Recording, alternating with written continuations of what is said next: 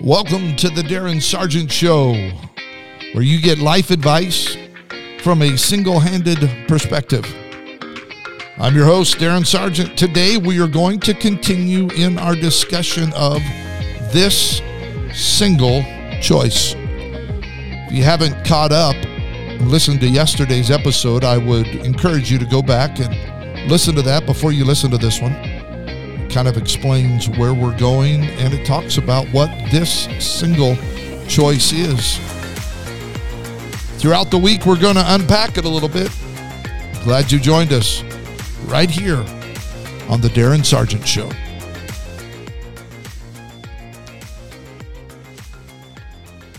Yesterday, we discussed how the Apostle Paul seems to have a lock, if you will, on what this single choice is.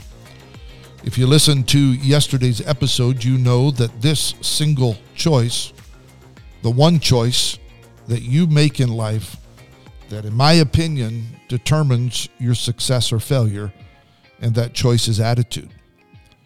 In Philippians chapter 4, in verse 8, he talks about the things that we should think on. There's power, potential, that resides in how you think.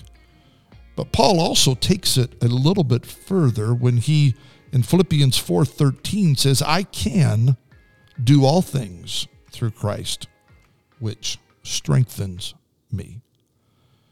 Now, a person with an I can attitude is a person that can achieve almost anything that they set their mind to history is filled with countless people who set out to do things that others were afraid to try. And because of their attitude, they eventually attained it. Now, I made a statement in one of my earlier episodes. It's a statement that I speak uh, about often when I go speak to students and young adults. And it's simply this your attitude determines your direction, and direction is more important than speed.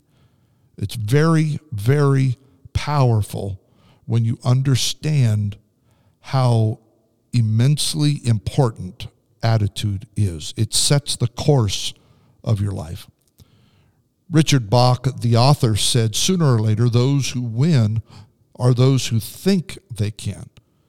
Now, usually it is the people that think I can that attain a great that attain great heights in life. If you never dream, you will never get off the ground you have to dream about what you can be and what you can do.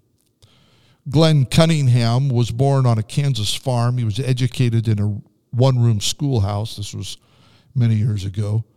One day, the stove blew up in that schoolhouse. They had a fire, and he went to save his brother. And as a result, he sustained burns to his legs. And on top of that, his brother died. But Glenn did not allow his legs to limit him. Even though they were severely damaged, he refused to let the story end there. Glenn dreamed of setting a track record, running in races and setting records that would blow people's minds. Many times he was disappointed, but he kept on going. He made up his mind, even though his legs were severely burned, he made up his mind that one day he would walk again. Guess what? He did. He made up his mind that one day he would run again, and guess what? He did. He made up his mind that he would discipline himself, and he did. He made up his mind that he would master the mile, and he did. He made up his mind that he would break the international record for running the mile, and he did. The little boy with severely damaged legs became known as he got older as the Kansas Flyer. He set the world record in the mile. No one had beaten the record, and he set it in 1934. He set the world record in 1936 in the 800 meters race. In 1932, he got fourth place in the 1500 meters race at the Los Angeles Olympics. And in 1936, he won the silver medal in the Berlin Olympics. His attitude was set in such a way that it defined his future. Now, let me just talk to you today on this second edition of the series for this week called This Single Choice. Your attitude determines your attainments. And that attitude is so often reflected by your speech, by what comes out of your mouth. There are power, there is power in your words. Proverbs 18:21 tells us that death and life are in the power of the tongue. What you say has a strange and powerful way of becoming reality. Now, I've mentioned this before, but since this is my show, I'll mention it again. I have never, ever said the word disabled when it comes to who I am. I've never, unless I'm just joking, playing around with friends or teasing my kids, I, I don't consider myself a handicap. It's not a word that comes out of my mouth. We never say divorce in the home that I live in. Stop saying if. I'm talking to someone right now. Stop saying if and start saying I will. Stop saying it's impossible and start saying it's possible. In fact, with God, the scripture says all things are possible. Stop saying I don't know the right people and start saying I know Almighty God and through him all things are possible and he can put me in touch with the people that I need to be in touch with. Now it is so true what I said earlier, your attitude determines your attainments. Now, when you look at two men in scripture, this is interesting, just a little analogy if you will, just a little comparison. When you look at the word the the man Thomas and compare him to the apostle Paul, it's interesting. Now, Thomas studied under Jesus for three and a half years. He saw miracles. He saw Jesus walking across a raging sea. He heard Jesus command demon spirits to come out of the demoniac of, of the Gadarenes. He was there when Lazarus came out of the tomb. But he's known as doubting Thomas, even though he saw all these miracles. And yet, when Jesus was crucified and went through his trial, Thomas instantly doubted that Jesus was who he said he was. Even after the resurrection, when Jesus reveals himself, he says, Unless I see the nail prints in his hands, I will not believe. he goes down in history as doubting Thomas. There's not much really recorded of him. Now, let's talk about Paul. He didn't walk with Jesus as Thomas did. He never saw the things that Thomas did. At first, when we are introduced to Paul, his name is Saul, he was convinced that Jesus and Christianity was a fraud.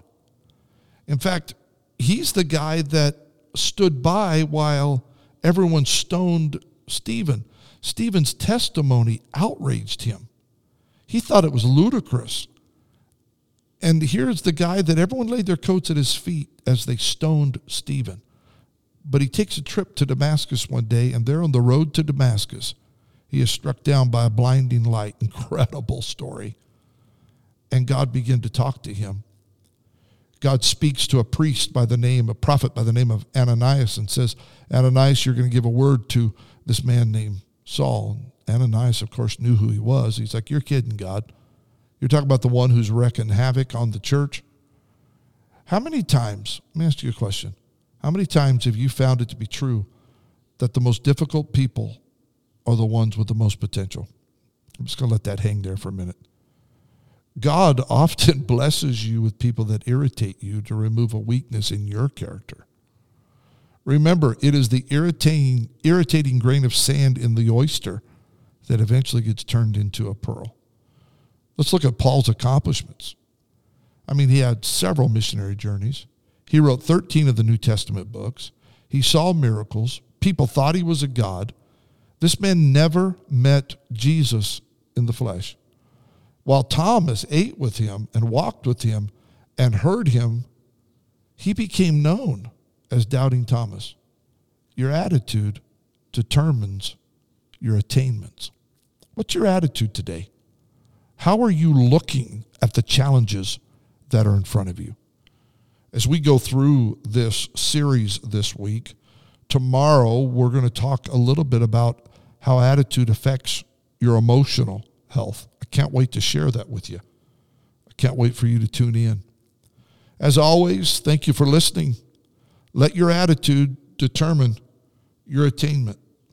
If you can, please rate, review, share, subscribe. Let people know a little bit about the Darin Sargent Show. We appreciate you tuning in. As always, you can find more information about me at darinsargent.com. Thanks for listening. Let someone else know. Have an awesome, awesome day.